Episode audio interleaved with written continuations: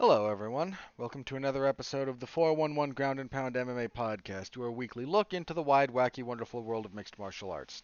My name is Robert Winfrey. I'm your host, per usual. Uh, let me get the usual spiel out of the way. If you could please uh, interact with the product somehow. If you're on, you know, uh, if you're on Apple Podcasts or iTunes, iTunes changed, didn't it? I can't keep track with how many of these things change all these these days, but uh, if you're, you're using Apple Podcasts or again kind of the iTunes thing, if you could give us a star rating, leave us a review, would help tremendously. That's one of the metrics that a lot of people care a lot about when they look at making decisions and stuff. So that would help a lot. Any other platform you happen to be on, if you could interact with the product, a like, uh, any sort of comments if available, always helps. Uh, let's see. And oh, share. Duh. Last one. If you could share, please. Uh, anyone you know who you think might be interested, uh, if you have a social media account, please uh, let people know. That would help a lot. It's if you've done everything else, then that's really the only other thing I can ask of you. So thank you in advance. Helps a great deal. Right, on the agenda this evening. Last night, UFC on ESPN Plus 51.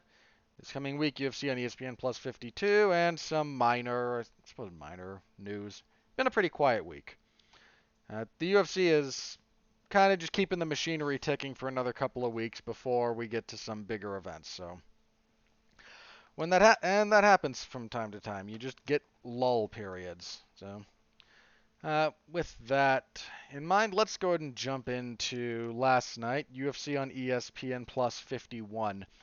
I think I was a little too hard on this card last week when I did the preview. I got re-looking at it over the week, and it wasn't as bad as I made it seem. It wasn't terribly relevant, and, well, in practice, we'll get into some things, but I do feel I was a touch hard on it. I don't feel that way about next week's card, but we'll get to that in a bit. Uh, your main event, man, when I saw the odds on on this fight, okay, main event, Thiago Santos and Johnny Walker, like the big stretch of odds wasn't even who would win. Like the odds were close, they favored Santos. Like if you here's the way you won money on this fight. If you bet that it went the distance, right? Like what whoever you thought was going to win, if you bet on this fight going all 5 rounds, you got paid big. I mean, I think they mentioned it on air, so whoever the UFC does their has do their odds for them. Their odds like this always vary a little bit depending on which source you're going through, but they usually they're not usually that far out of alignment. The uh, you know the whole market for betting like this is usually not identical, but close enough in line. I think uh, Santos was like plus 500 to win by decision, and Walker plus 600. Like you could have thrown a hundred bucks on either of on both of them. Throw a hundred on each to win via decision and get paid out. Everybody and their dog thought for sure. No, no. I mean, the over under on this was set like like a round and a half. All you do is bet the over on that. I would have bet the over on that, and even if you think you're, even if you genuinely think this is going to end via some form of stoppage, betting the over on that is just smart. That's just good value. So I don't talk about the gambling on this a whole lot for fairly uh mostly because I don't want to get anyone in trouble taking my stupid betting advice, so I don't give it. But uh, at the end of the day, Thiago Santos defeats Johnny Walker via unanimous decision, 48-47 across the board. Uh, doing this live, I was 49-46. Uh, but the fourth round could easily have gone to Walker. I'm not, I'm not dying on the hill of my scorecard on that, and I don't I don't object to giving it to Walker. I mean, who cares? This fight was not good. It wasn't a terrible like this is not, I don't think this is going on my list of worst fights of the year. But it wasn't it wasn't good. Uh the first round in particular was just terrible. Things got a little bit things picked up a little bit as the fight wore on, but I don't know. I think maybe the third round was the best round. Um, the first round was like Thiago Santos didn't really throw anything. Johnny Walker threw a few things and won the round. Second round, Thiago Santos threw a few more things. And the things he landed had a bit more impact than the things Walker landed. Three, Santos actually kind of finally got going. He landed some good body kicks, couple of decent punches. Round four was back to almost parity, and then round five was a lot of parity until Santos landed a left hand at one point, easily the best punch of the round. Uh, this was not a good fight. And I'm trying to remember the. Ex- I think I know the exact moment I realized this fight was going to suck. And it started a little bit after the co-main event, which, as a fight, I'll get to in a second. But they just because the the co-main event ended fairly quickly, they had to do a bit of vamping uh, to fill the production time, right? And I just got thinking, you know, Thiago Santos has a reputation that is partially deserved. And Johnny Walker uh, for, you know, being a, this like destroyer. And Thiago Santos, don't get me wrong, he can end your night in a hurry. But there's a couple of considerations that have to go along with this. One, he's had duds. Okay, even if we go back to before the big turning point for him was his title fight with Jon Jones, which I, I will get to in a second. But if we go back through since he moved up to light heavyweight, he beat Eryk Anders, um, which was between rounds three and four of their main event in 2018. That wasn't bad. It was a bit slower pace, but a lot of a fair amount of stuff went back and forth. Um, his win over Kevin Holland, sorry, that was his last middleweight fight. That wasn't very good. Uh, he knocks out Jimmy Manuwa. That was okay. The fight with Blachowicz was a bit, I think, was the one that should have been a bit more telling. It's not two rounds of nothing and then a stoppage 40 seconds into the third, but it's pretty close. Then he gets the title shot, loses a split decision to Jon Jones. That I I still don't know what that judge was looking at to score that fight for Santos, but whatever. In the course of that fight, both of his knees get seriously screwed up. I mean, seriously screwed up. Um, one of his knees required two different surgeries. Like he was, he got damaged, and he hasn't been the same since. He comes back eventually, fights Glover Teixeira. That's a little bit back and forth before he's eventually finished. Then his last fight, the Rake, uh, his fight with Alexander Rakic, uh, he didn't do almost anything. Lost that fight clean over three rounds and it just kind of occurred to me, you know, not only is the man not the same as he used to be, even when he was that, it was it wasn't a, you know, a horrible sell job. It was he just wasn't quite what was being presented. He was still dangerous. He was certainly still a fighter that was a very high level fighter, but he just wasn't quite what was advertised. And that's the fault of advertisers, not the fault of Thiago Santos. Just clear about that. But then you you, you counterpoint that with Johnny Walker, who is why everyone if you've only seen his UFC run, you think of him as this you know, just kind of wild man, a, a hurricane of activity and that's really not like if you can find some of his other like more regional stuff, please do so. It's still a little bit that kind of wild live by the sword, die by the sword stuff, but there's also some there's a bit there's lulls in there, and he gets countered a lot, and I think he's become aware of that. So he's he's a guy who's in he is not the only person who will have this problem. He is not uh, be that in the past or in the future. But what works on the more regional level doesn't usually lead to sustained success at the UFC level. This is this shouldn't surprise anyone. The level of competition is much higher. So your ability to do the wild and wacky stuff that blows the doors off of people who aren't nearly as athletic as you, aren't nearly as big as you. Johnny Walker's huge. That man is six six. Like Thiago Santos is not at all a small man, and then standing next to Johnny Walker, Walker is he's a big guy. But as you lose, as that gap in you know kind of athleticism is closed by appropriate technique, appropriate experience on the other end, if when the same old tricks don't work, you have to find new stuff, and Johnny Walker has been doing a little bit of that. In the wake of losing to Corey Anderson and Nikita Krylov, he's been trying to, you know, change things up, which is not the worst thing in the world. It does mean that there's growing pains. And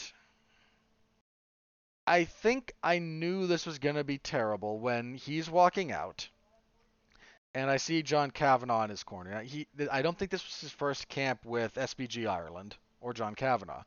And I really don't mean to suggest that John Kavanagh is a bad coach. Quite to the contrary, John Kavanagh is a very good coach.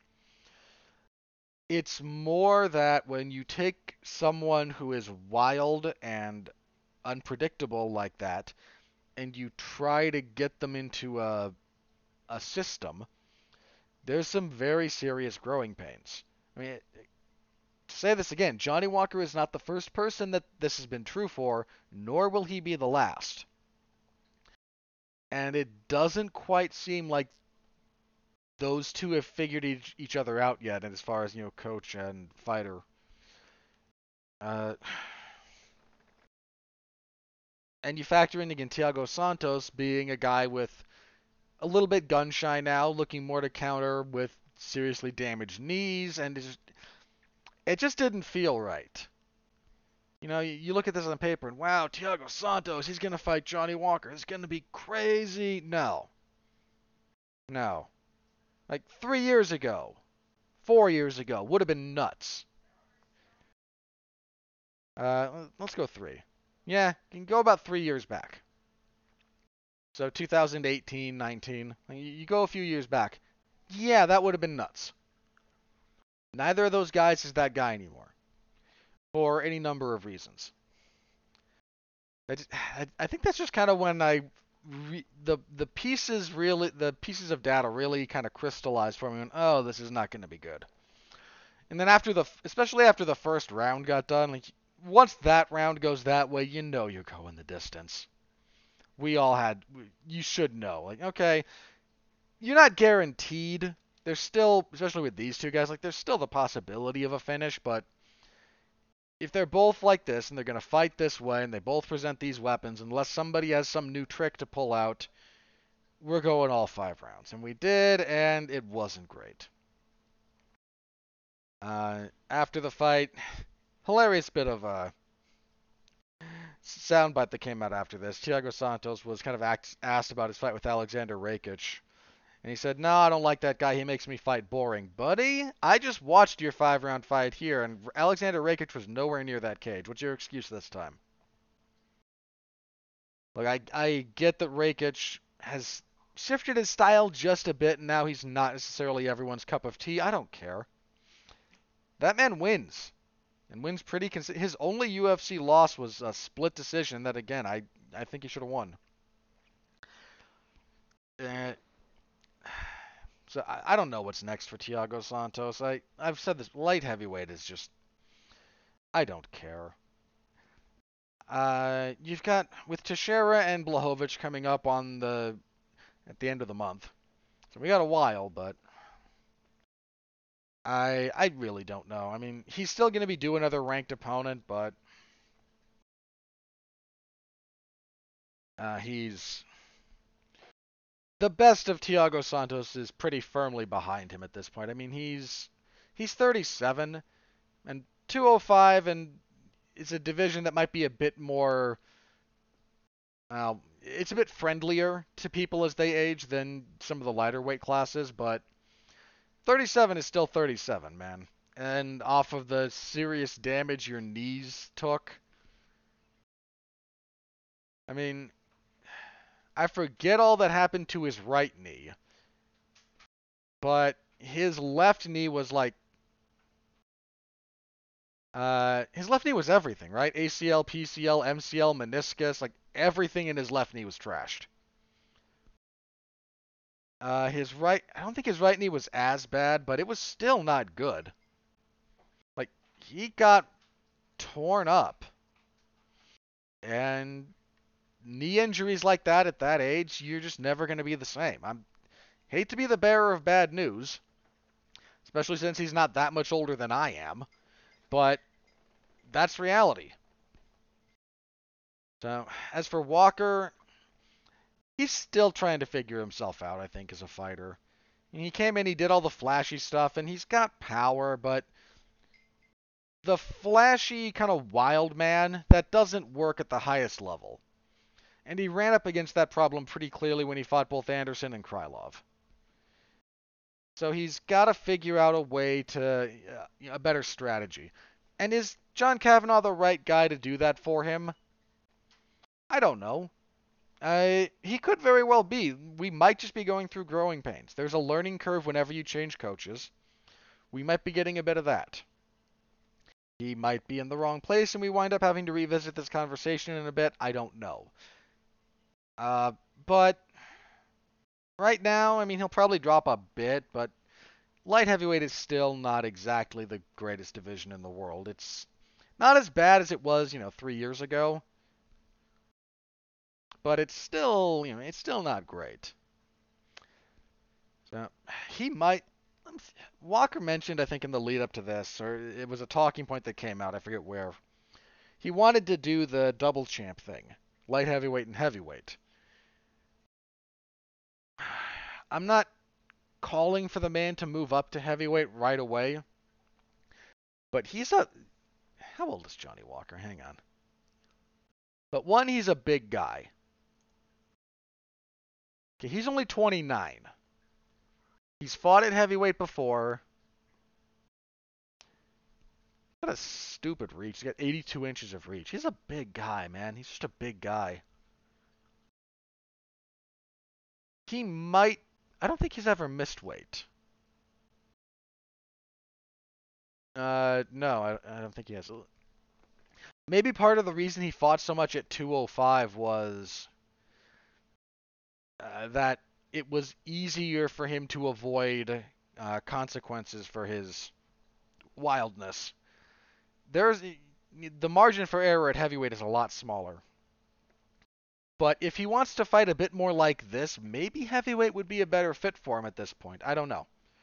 I mean, maybe the weight cut's becoming an issue. Like I said, he's never missed weight. I don't think he's ever had any real problems, but when you're as big as he is, I'm just saying we shouldn't rule it out. So, I don't know where he goes next, but this was not. The man's now one and three in his last four fights, and that's not a good spot for anybody to be, even at 205. And Santos is one and three in his last. Like these two guys came in and fought like two people who were not on good, not in a good place in their career. So that was your main event. Co-main event, this is probably going to deserve a little bit more discussion, I think. Kevin Holland and Kyle Daukaus goes to a no contest, 343 of the first round. These two were getting after it early. You want to give them credit for that. Then Daukaus is fighting Southpaw, Holland is fighting Orthodox. Holland comes in, swings a punch. Daukaus, you know, moving uh, moves in as well at the same time, and they kind of and they bash heads and Holland gets flash knocked out. There's not really another way to say that. He gets uh, kind of the the top-ish part of Daukaus's head cracks into his jaw, and he face plants. Now, the referee, this is Dan Miragliotta, goes to stop the fight. In the time it, this is what I say when I mean this was a flash knockout. Miragliotta kind of got over towards them, looking to stop it, and then Holland rolled. Uh, he not a full-on Granby roll, but he kind of rolled and immediately started recovering guard. And by the time Miragliotta got around, he, for whatever reason, decided. Uh, he, he signaled for replay, so he wanted the outside official to look at it. That was Herb Dean, and he let the fight continue. And Daukaus is able to beat up this goes for a while still. Like this was not a quick thing. There was another minute or so of action. I, I don't remember exactly, but I mean it might be an exaggeration, but it it was probably around that. Uh, 30 to 40 seconds, give or take, I think. And Daukaus is able to eventually get a standing rear naked choke and submit Kevin Holland. And what happens after the fact is what what's a little bit weird here. So Miragliotta goes out and looks at the replay. He wants to confirm kind of what he saw about the clash of heads. He and Herb Dean get their heads together. I have a gripe about this. The officials are conferring. And a couple of UFC employees come over and have their kind of heads in the conversation. One of them is UFC matchmaker Sean Shelby. The other is Marc Ratner.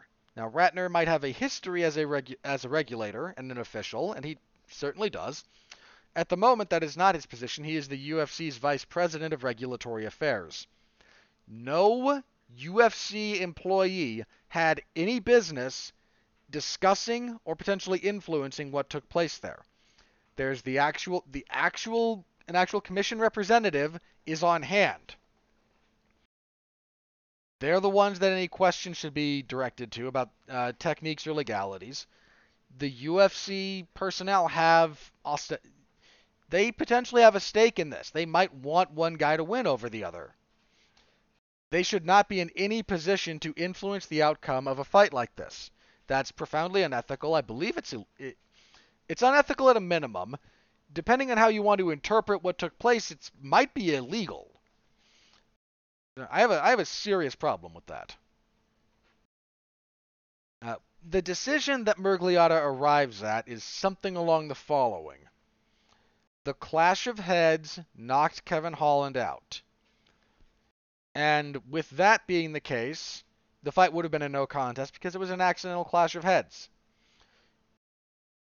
And because the entire sequence continued essentially straight through to the finish, and while some other time passed, there was never, to his credit, there was never a break in the action. There was never a point when Holland got full guard, held on, and we just spent, you know, 20 seconds chilling. Right? That never happened. And because the the accidental foul led so directly to the circumstances of the finish, they decided he decided to go with a no contest. At face value, I'm okay with this, believe it or not, because it did.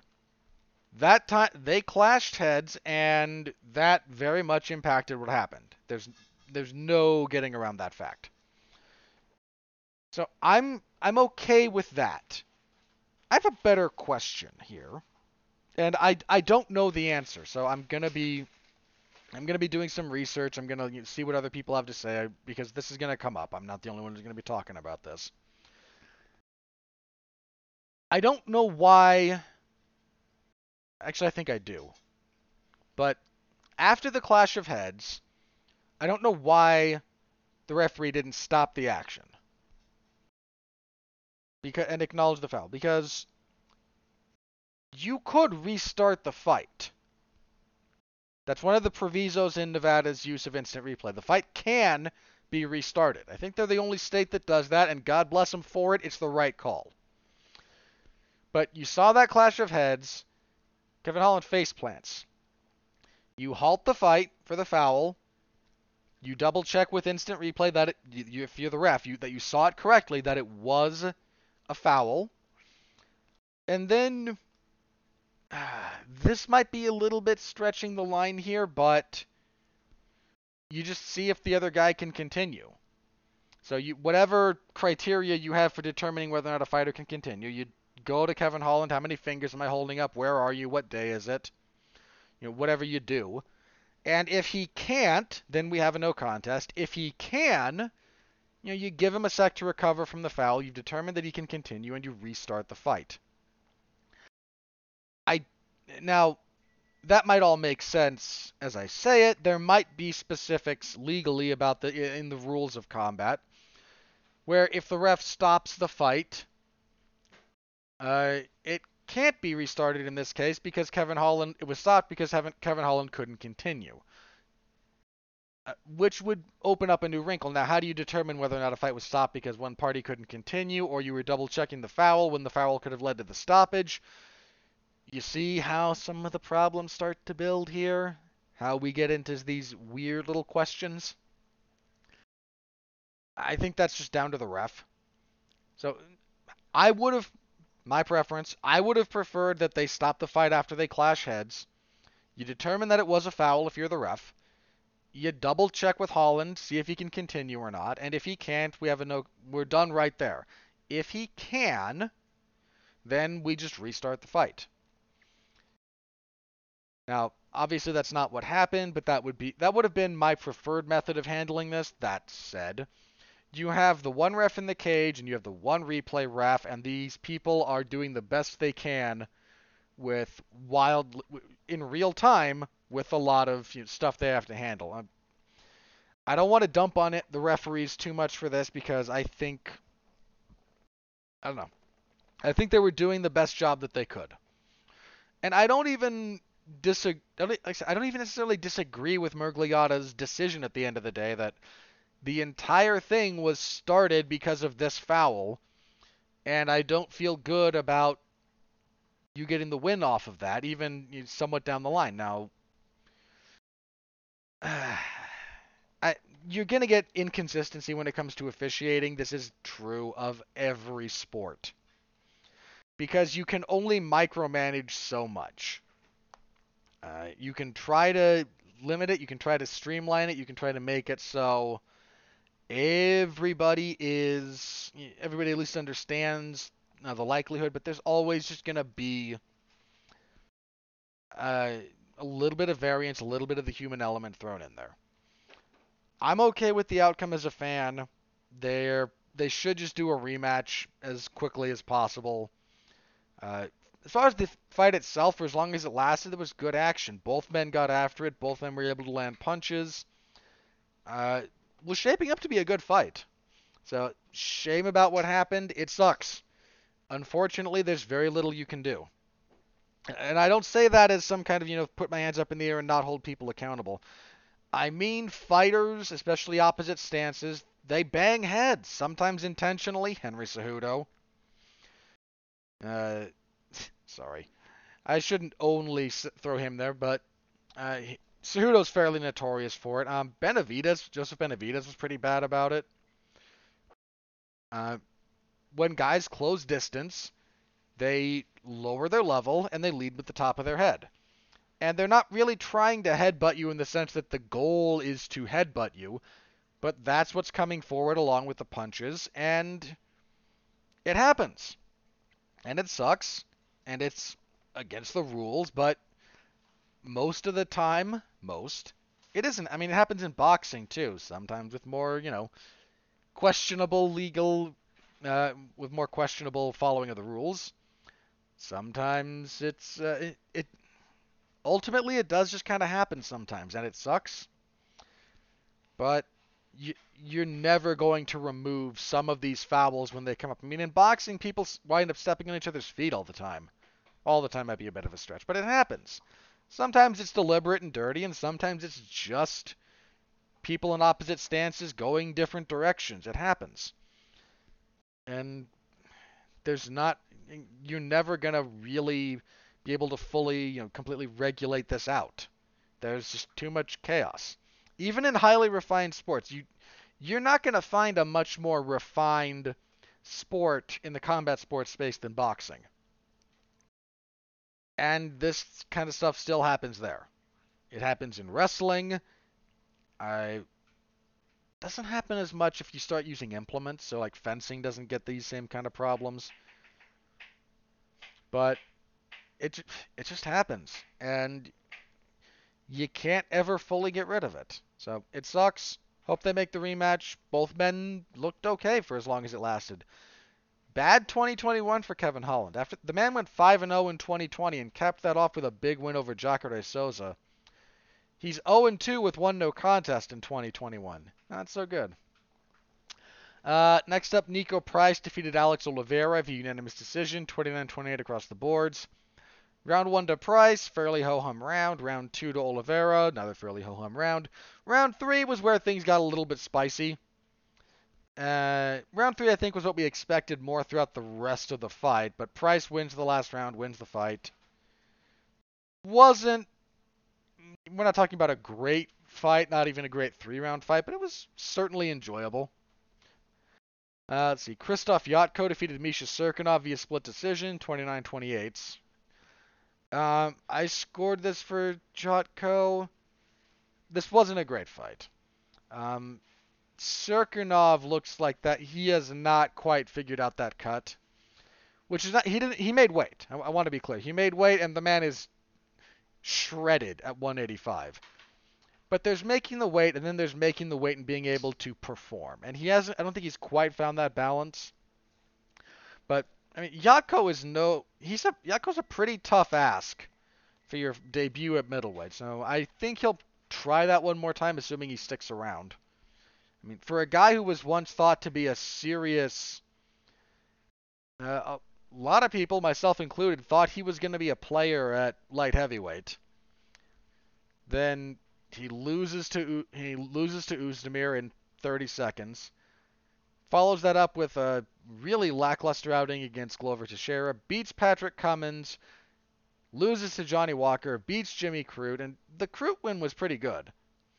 But the loss to Spann was really not good, and this was just kind of lifeless. Now, I'll give him a bit of credit in this one because the first time cutting from 205 to 185, uh, figuring that out can't be easy. So I'd give him one more shot, but he's on real thin ice.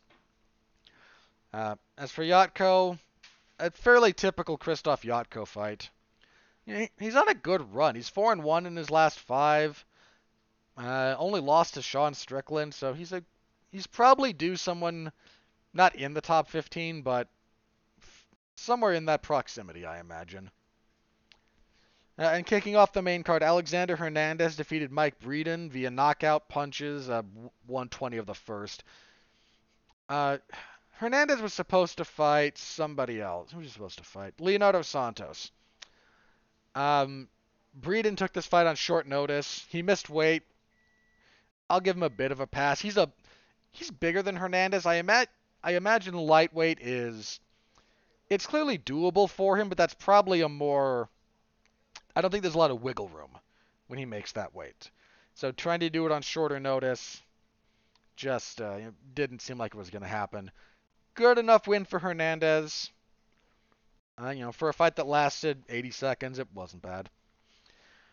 Uh, that was your main card. As for the prelims, Jared Gordon defeated Joe Solecki via split decision. There were 29 28s. Uh, this was a good little fight. Solecki's first round, man, Solecki's back control is absurd. Like, Jared Gordon is not a chump grappler, and Solecki controlled and rode him for four minutes. I mean, it was nuts. Uh, Gordon's recovery from that and uh, what he did after was, I mean, that was impressive to come back from that kind of a bad round. He didn't take a ton of damage, but you can be defeated mentally if you just get controlled like that for that long. That was that was impressive from Solecki. So good on Gordon to bounce back and uh, win the last two rounds. They had a decent little fight. Uh, Casey O'Neill defeated Antonina Shevchenko via TKO punches from the mount at 447 of the second. Uh, O'Neill's ring craft needs work. She's very linear. She spent a lot of the first round getting circled and angled on.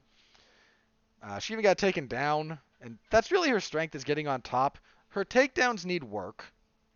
Her ring craft needs work. But if she does get on top, she's heavy. And I don't mean that as some kind of uh, you know body shaming. Like you don't need to be a big person to be heavy on top. If you know how to use your hips and your weight. Like you can just be a heavy presence on top. She when she gets on top, she is heavy. She is not easy to get out from under.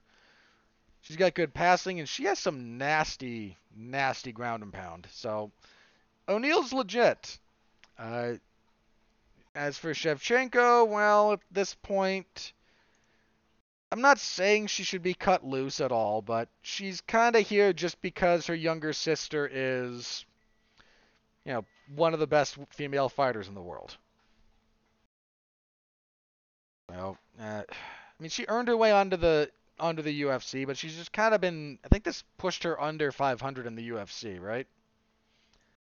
Double check that. Come on. So she's now, yeah, she's now three and four in the UFC. So to the extent that she sticks around, a lot of that might just be to keep Valentina happy. Uh, let's see. Um, Karol Rosa defeated Bethe Correia via unanimous decision, 230-27 to 130-26. I was 30-27. I don't disagree with 30-26. The second round in particular was all Karol Rosa.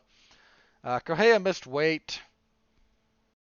Uh, just kind of beat the crap out of her. It's not to say that Correia didn't land anything. She had a couple of decent body shots along the way, a few okay leg kicks, but she got kind of sniped at distance or knee or you know anytime they got into the clinch, she was taking knees to the body.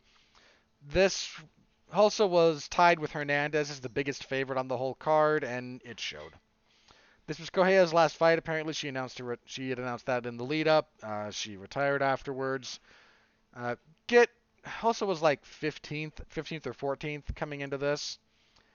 She's not lost in the UFC. She's not lost at all since 2018. Um, this was her second opponent in the UFC to miss weight. Yeah, she beat Lara Procopio, Vanessa Melo, Joselyne Edwards, and Bethe Correia.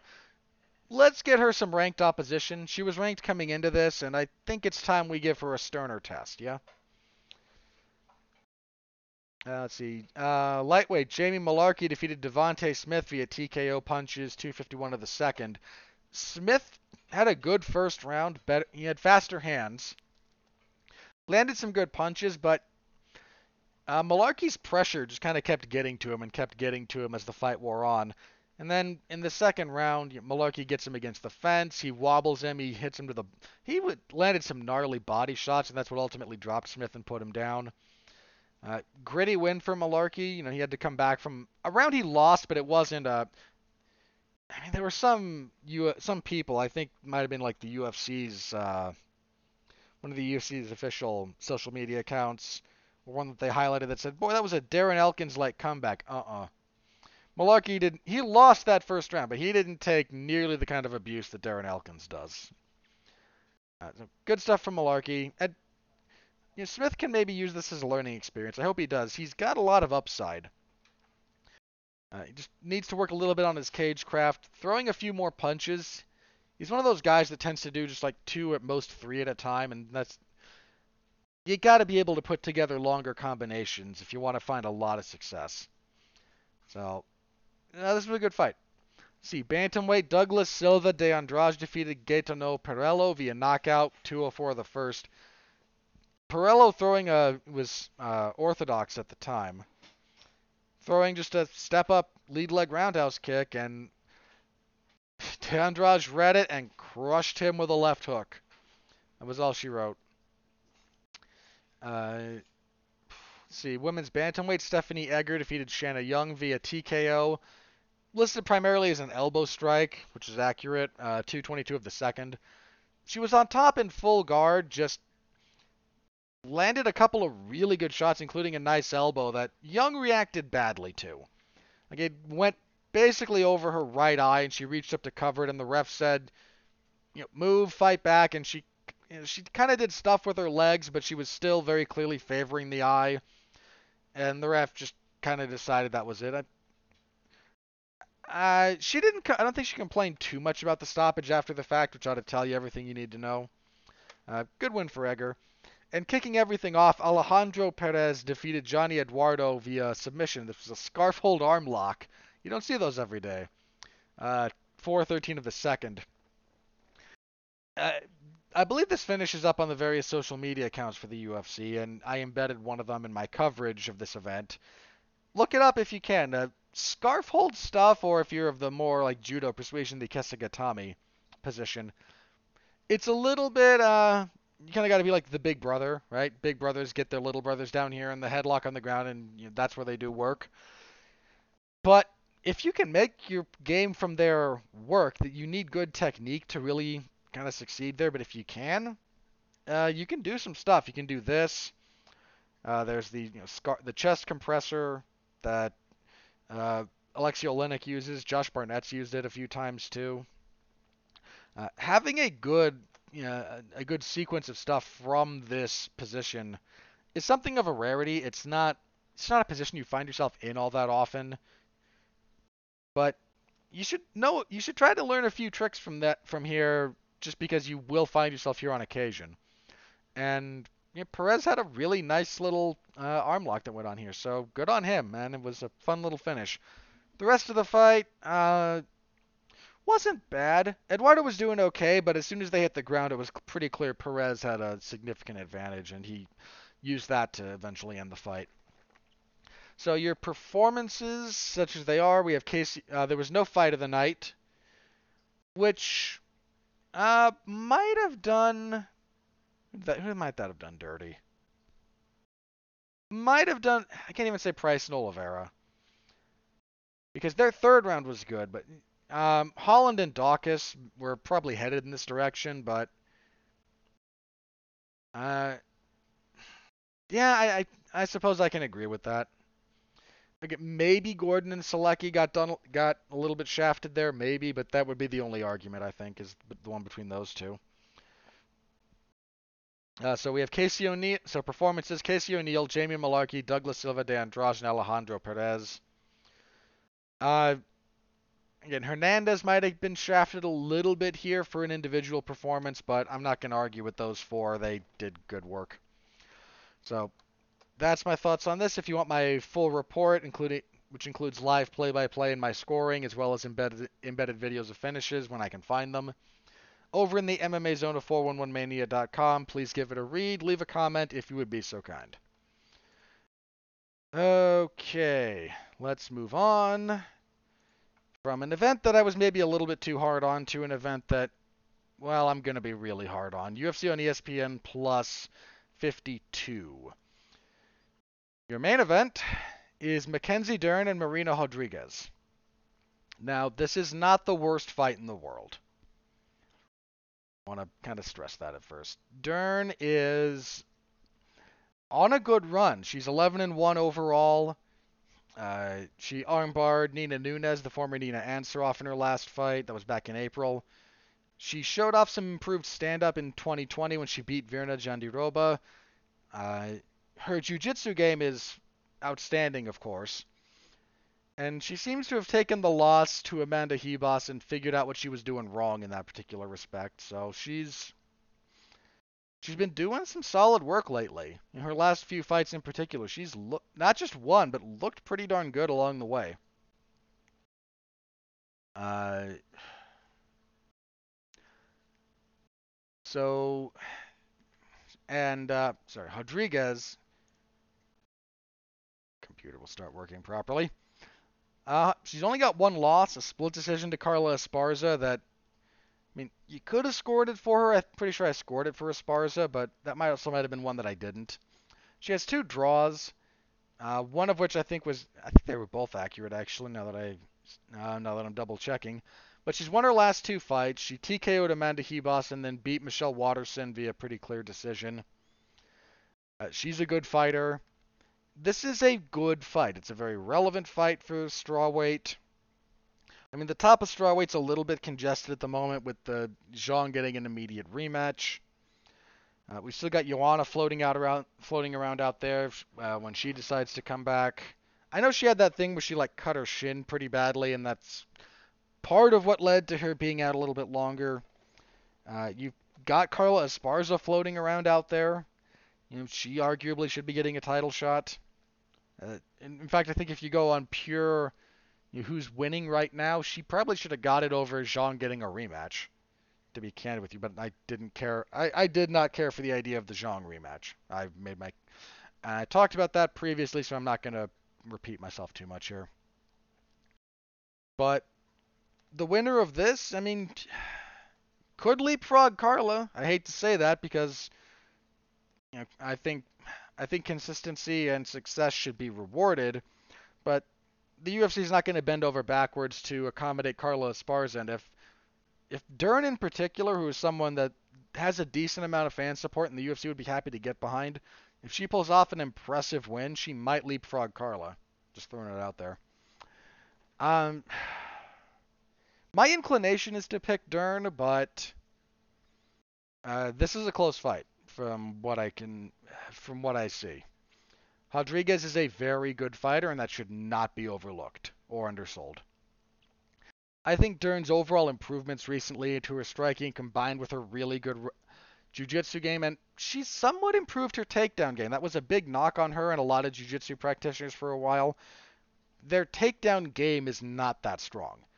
Dern seems to have worked on that, and that's to be commended. So I, am going to lean towards Dern, but that's not the worst. That's a pretty good fight. I mean, and for a fight night main event, eh, you know, it's a bit of a stretch, but we're just keeping the machinery turning, and I think it is probably the best fight on this card, in fairness to its position here. Your next up, we have Randy Brown, who see beat Alex Oliveira last time. That was in April. He got pretty violently finished by Vicente Luque before that. Uh, he's fighting Jared Gooden. Now, Gooden just barely got his first UFC win. He lost his first two fights to Alan Jouban and Abubakar Nurmagomedov. He beat Nicholas Stolze, but uh, yeah, this seems like they're trying to rehab Randy Brown just a bit. Uh, which is odd because, you know, he's won more than he's lost in the UFC by a fair margin. What is his UFC record? He's seven and what, four? I mean, that's not great, but it's a winning record, and that's certainly not nothing. But uh, this should be Randy Brown. See, flyweight Tim Elliott and Matheus Nicolau. That's a bit of an odd one. I mean, an odd one to predict. Nicolau's a bit underappreciated. He's fought a little bit between bantamweight and flyweight. Um, his first UFC run went three and one, four and one. Yeah, three and one, including wins over John Moraga and Louis Smolka before he was finished by Dustin Ortiz and then left. Uh, he, he was released from the UFC after that one. He won a couple of fights and then came back, beating Manel Kape in his last fight. It was a terrible fight. Well, terrible might be a bit of a stretch, but it wasn't good. Um, logically, Elliott here. I mean, Elliott's long in the tooth. He's 34, which is rather old for a flyweight. Not only is he 34, he's been fighting for a while, since 2009. No, he's on a two-fight winning streak, though, which is not nothing. So I'm going to pick Elliott, but Uh, yeah, I'm just gonna pick Elliott. I, I feel okay. I feel pretty confident with that. Women's flyweight Sabina Mazo and Maria Agapova. Let's see, Mazo three and two in the UFC. Lost to Alexis Davis her last. Okay, that was her debut at bantamweight. Might just be a bridge too far in terms of weight. Whereas uh, Agapova, Agapova, I can't remember how she prefers that pronounced. It's from Kazakhstan you'd think should help. Uh, she gained some notoriety in her UFC debut by fighting like a bat out of hell. Then she tried that again against Shana Dobson and faded horribly after about four minutes and got finished in the second round.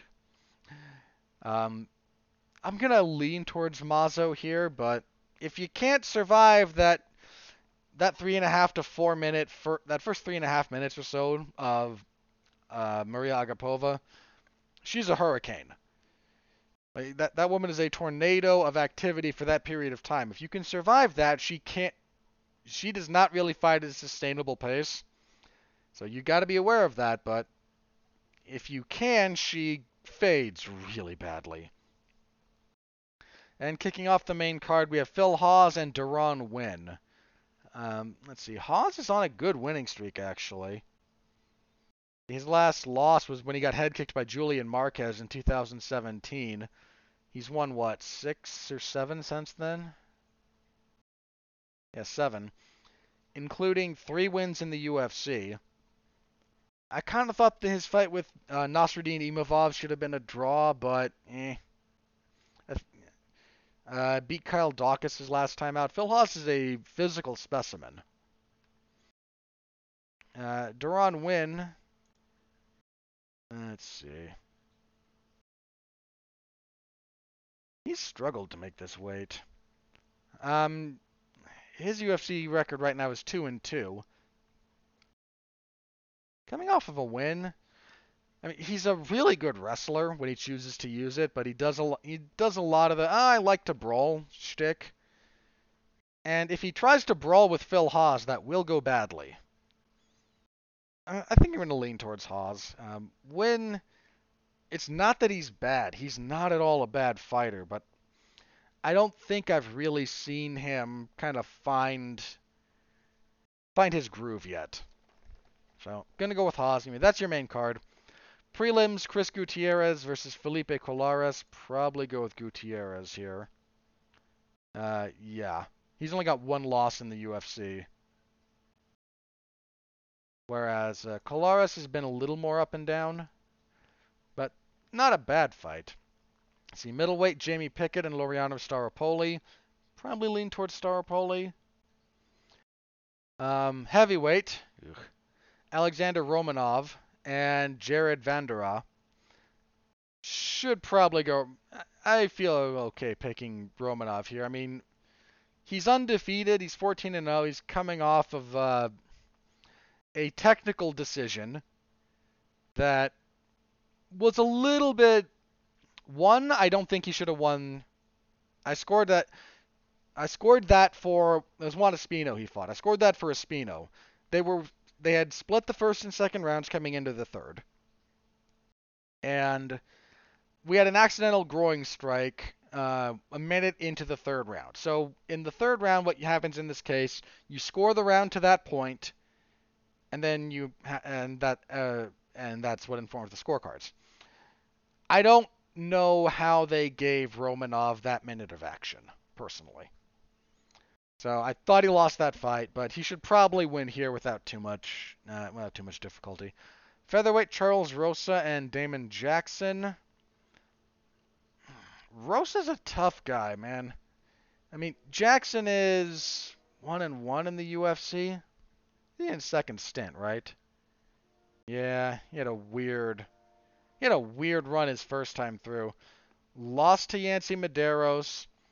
Uh, got choked out by Rani Yahya. That got overturned after Yahya uh, tested positive for a diuretic.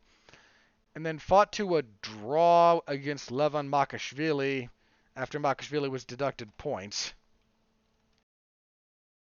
Uh, fought his way back to the UFC, beat, uh, beat Mirsad Bektic, lost to Ilya Topuria. Probably going to go Rosa here. Um, look, Rosa's been very up and down in his UFC career. In fact, he has traded lot wins and losses his entire run. He's what five and five. One, two, yeah, he's five and five. He won his last fight, so he's probably gonna lose here if that pattern holds. But he's just a hard guy to really kind of get a hold of. He's a very active grappler. He, the big problem that he's run into is he's very accepting of bottom position and that's not really the best idea. His last two wins are split decisions, though. I seem to recall scoring at least the most recent one. I'm pretty sure I scored for him, but I can't remember the Aguilar one. Uh, I'm gonna pick him here, but uh, that's a guy that really needs to figure out a consistent way to win. Women's strawweight, uh, Lupita Godinez and Sam Hughes. Probably gonna lean Godinez here. I might feel very, very stupid about that later. And kicking everything off at lightweight, Steve Garcia and will fight Charlie Ontiveros. Um, Garcia lost his UFC debut when he fought Luis Pena. Ontiveros got slammed. Oh, who slammed him? Hang on. Because he had his UFC debut, and then uh, it ended after he got slammed and he like felt his neck was messed up, which I don't I don't begrudge him at all. Holland, yeah, it was Kevin Holland slammed him. Um, hmm. What do I like here? Probably, uh, probably Garcia, but I don't know. That might be unfair to Ontiveros. Ontiveros' chin is a little bit suspect. All seven of his losses are some form of TKO stoppage. Yeah, I'm gonna go Garcia, but again, I'm not completely sold on that. Uh, all right, that is your event. Like I said, that's not that's not a great night of fights on paper. Might be really good in practice. Who knows? But there's not a whole lot to get potentially excited about here. Uh, just calling it like I see it, guys. Uh, okay, let's move on. Uh, la- uh, sorry. The only bit of news I have here, and then I'm going to check Twitter. UFC 267 required some uh, sort of rejiggering, but it was successfully kind of monkeyed with. So while your main event is still in place, Jan Blachowicz and Glover Teixeira mentioned last week that uh, Aljamain Sterling had had to pull out of his rematch with Peter Yan after his neck issues were still lingering. And look, man, I don't begrudge the guy your health, especially your neck. You know, you don't mess, especially with like neurological stuff. You don't screw around with that. Like that's that's not something you play with. So if he needs more time, your quality of life is more important than any one fight, my opinion. Now, whether that means the UFC should strip him of the title or not, well, that's a more you can agree disagree with my position on that if you like, but that's a different thing. So, and look, maybe it's entirely too early, and maybe you give him another few months to see if this will, if he's able to get something scheduled. But I mean, if you're Aljamain Sterling, get your neck healthy, man. Don't don't play around with that. But stepping in for him is going to be Corey Sandhagen. And so him and Peter Yan will now be fighting for the interim bantamweight title it indicated this was what was coming up, and I can't say I'm surprised. I mean, Sean, I mentioned this before. Sean O'Malley said, you know, give me that fight, and then I don't think he's beaten a ranked fighter. Uh, they did, I think, indicate a fight for O'Malley that would be against some ranked opposition, so good. Uh, with Dillashaw out, still dealing with his own kind of post-surgery stuff, and especially if you're like me, or a sane person scoring and thought that Sandhagen beat Dillashaw, I, I shouldn't I shouldn't say like a sane person there, but that's that's one that I understand how we got to a split. Mostly because I I give I give the understanding that some people just don't score properly. um, Sandhagen should have won that fight. Just I'm gonna throw it out there. Uh, so now we get Yan and Sandhagen for the interim title. It's a good fight. It's a really, really good fight. Uh, I don't know. I don't quite know who to favor here. I favor Yan, actually. I should say that. I, I favor Yan. Uh, but that's a really good fight. The other fight for this card that kind of had fallen out was a fight between Rafael dos Anjos and Islam Makhachev. Well, we got a replacement for Dos Anjos, who had to pull out with it, with uh, some kind of ser- uh, fairly serious injury. In to replace him on about a month's notice, a man who just fought and just won, New Zealand's own Dan the Hangman Hooker agreed to fight Islam Makhachev on three weeks' notice, give or take. Dan Hooker is a madman. Um, I heard this other. I, I think. Uh, I believe it was Luke Thomas who mentioned this, and I think I, I kind of agree with him. I see where he's coming from in this point. Dan Hooker is kind of filling in that role that guys like Carlos Condit uh, and a little bit uh, Donald Cerrone would fill, in that they're clearly very good. They're they've got flaws, but they're very good, and they are down to fight under some of the least advantageous circumstances possible, and they always bring it. I mean this in all sincerity. Name a bad Dan Hooker fight. I mean, where would you? Ha- how far back would you have to go uh, to find a bad one? Let me go back here. Maybe his fight with Jason Knight. That was his last fight at featherweight. So back in 2016. you'd have to do something like you'd have to go back to his like featherweight his early featherweight days in the UFC and even then he tended to bring it more often than not. His entire run at lightweight in the UFC has been I mean, let me read these off. Knocks out Ross Pearson with a knee strike in the second round. Submits Marc Diakiese with a third round with a guillotine. Knocks out Jim Miller in three minutes. Knocks out Gilbert Burns with punches in in two minutes and 28 seconds. Has that war with Edson Barboza where he stopped in the third round.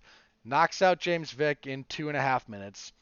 Beats Al Iaquinta via unanimous decision over three rounds has a th- five round war with Paul Felder that he wins, has a five round war with Dustin Poirier that he loses, and then gets stopped by Michael Chandler uh, in two and a half minutes.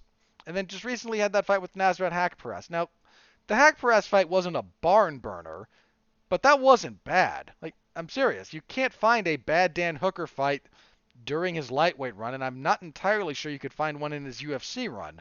I'd have to go back and really kind of dig through some of his earlier fights. I don't remember all of them off the top of my head. But he's going to take a terrible stylistic matchup in the form of Islam Makhachev on short notice. And it's a big fight. That's a pretty big fight for both guys. Look, Hooker has fought the much better level of opposition relative to Makhachev. Right, who's the best guy that Islam Makhachev has fought? Um, Boy, I don't know actually. Uh, let me be clear, I'm not trying to dog on Islam Makhachev, but let's just go through his UFC run. Uh, beats Leo Kuntz in fairly short order in 2015. Follows that up by getting knocked out by Adriano Martins. Hasn't lost since. Beats Chris Wade, Nick Lentz, Gleison Tibau, who he knocks out, Kajan Johnson, who he submits. Beats Arman and Davi Ramos, then uh, submits both Drew Dober and Thiago Moises. Now, there's decent names there. Tibau was a bit on the downside when they fought. Uh, Tsarukyan, that might be his best win. I mean, look, beating Dober the way he did was no joke. And beating Moises pretty thoroughly over, you know, that was into the fourth round when he finished him. Like, I'm not at all saying that the man is un- is undeserving of his ranking. Like, you win that many fights in a row in the UFC that's not an accident. But he has not fought the level of opposition that Dan Hooker has, and some of that's because a lot of those guys avoid him. Just, and that's not even me calling them cowards, uh, because I, if you fight professionally for a living, you're not a coward. It's more about you know, career management. If you're ranked number, you know, seven in the world in the UFC, and they say, hey, we've got Islam Makhachev sitting here at number 15 and he wants to fight, and you look at what that guy can do. Like, you're probably not taking that fight. So I, I'm not saying uh, uh, this is not me impugning anyone. A lot of guys avoided Islam Makhachev for a long time. Uh, and Dan Hooker, on short notice, is going to fight that guy. So just credit to Dan Hooker being a complete animal.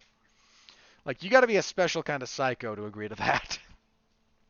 so hopefully he gets paid a lot. I mean, hopefully everyone gets paid more than they do. The UFC's not going to, but not in any sort of real way. I, sh- I should phrase it like that. But that's certainly a fight I'm looking forward to. I tend to agree with the odds in favor of Makhachev. Uh, uh that's going to be a rough one for Hooker, but if somebody can find, I'm I'm not going to sleep on the man's chances even on on short notice. So uh, that's that's kind of that. I think the other fights on the main card for this would be Magomed Ankalaev and Volkan Oezdemir, uh, as well as Alexander Volkov and Marcin Tybura. Either either that or Ankalaev and Oezdemir is going to be on like the main event of the prelims, and then Li Jing Liang and Khamzat Chimaev is going to be on the main card. I know like half of the main card is Russian. It's a little bit crazy to look at. You know, uh, Corey Sandhagen is actually the only American on the main card for UFC 267. And yeah, a bunch of Russians. So anyway, that's so that's your UFC 267 update. It's a good card. I mean, there's a few duds here and there looking down the list, but on the whole, that's a pretty solid event. Let's hope it holds together. We still have to survive whatever October has to throw at us as far as that goes. But I will be covering that when it comes around. That's um, you know, on the 30th, so that'll be fun. All right, let me check Twitter one last time, see if anything crazy is broken, and if not, I will plug the number, the numerous things I'll be doing this week. All right, nothing new. So, what do I have to plug? What did I do last week? Uh, in addition to the usual slate of, uh, let's see, there wasn't. No, there was not a Damn You Hollywood last week bunch of uh, a bunch of my old episodes of Everyone Loved a Bad Guy got re-aired. So if you're interested in that, please give them a listen. I suppose. Uh, this week, Monday the fourth, there will be a Damn You Hollywood for the Many Saints of Newark, the uh, sort of quasi prequel to The Sopranos. Uh, Mark and I will be talking about that Tuesday. Oh God. Tuesday there will be a Damn You Hollywood for Venom 2. I haven't seen the movie yet, so I need to try and temper uh, my my thoughts with that reality, but I'm not looking forward to that movie. I am not looking forward to talking about it. So, yeah. Yeah, that'll be something. Um I think I'm on the thing on Wednesday. Apparently, there's supposed to be some kind of further roundtable discussion of Venom, I guess. I I think I'm on that. I'm not sure. I it's kind of tickling in my head that I should be on it, but I don't think I ever asked to be on it. I might be stuck hosting that though. That might be what that is. I'll confirm that before it, so either way. Uh, let's see. Friday.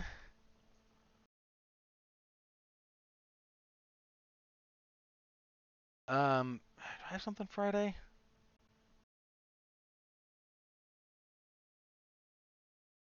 Uh, pursuant to the UFC event ending on time. Friday will be the third fight between Tyson Fury and Deontay Wilder. If the UFC event ends in time, and I really hope it does, uh, Mark Radulich and I will be providing alternative, some watch-along stuff for Wilder Fury 3, so be on the lookout for that. I fully expect commentary about uh, Fury, discussion of Fury and Wilder 3 to dominate more of the talking space this week uh, for, you know, everyone basically for the combat sports world because after Usyk beat Joshua, this is the another potential monkey wrench being thrown into things. I I still favor Fury pretty handily, but we'll have to wait and see. So potentially be on the lookout for that. Also, my usual slate of professional wrestling coverage. AEW's Dark Elevation on Monday. Uh, MLW has started releasing their new Fusion Alpha program, so I will have that on Wednesday. Um, I I don't think I've got the thing Thursday. I, I no one's told me I have it or not. I don't. One, I don't usually work Thursday evenings for 411, and two, I don't actually have Vice TV, so I don't think I can watch live the uh, the airing of the Fightland thing that MLW is putting over there. That's uh, main evented by Alexander Hammerstone and Jacob Fatu for the MLW uh, world heavyweight title, which I already know the result. I'm not going to spoil it, but I already know what happens because they taped it. Uh, it. It's not live; it's done via tape, which I don't object to either. But so I don't know. Um, yeah, that one's a little bit awkward. And then Friday, WWE SmackDown. God, not looking forward to that either. Sorry, they just did the draft thing last week, or they started the draft on Friday, and they not only kept a character that I really dislike, uh, they added one that I I just hate. not in the way you're supposed to. Like I just I hate Charlotte Flair. I don't know what else to tell you guys. I don't want her on my screen ever. And she got moved to SmackDown, so now I have to deal with that and just God. I I, I really don't want to. But I will be covering that on Friday, so come by, say hello if you're so inclined. I appreciate it. And then the UFC event on uh, Saturday, as well as potentially Fury and Wilder uh, watch along stuff. So be on the lookout for all of that. Uh, we have a lot of stuff coming up in the month of October here. There's going to be a TV party on the 11th for the Netflix show Midnight Mass. We got the new James Bond movie, No Time to Die, coming out that you better believe we'll be talking about. So uh, we got a lot of stuff. Thank you all very. I thank you all very much in advance for your uh, continued support and patronage. My other podcasting efforts can be found over at the W2M Network uh, if you're so interested. So please do give that a look and a listen. I, again, I appreciate it all.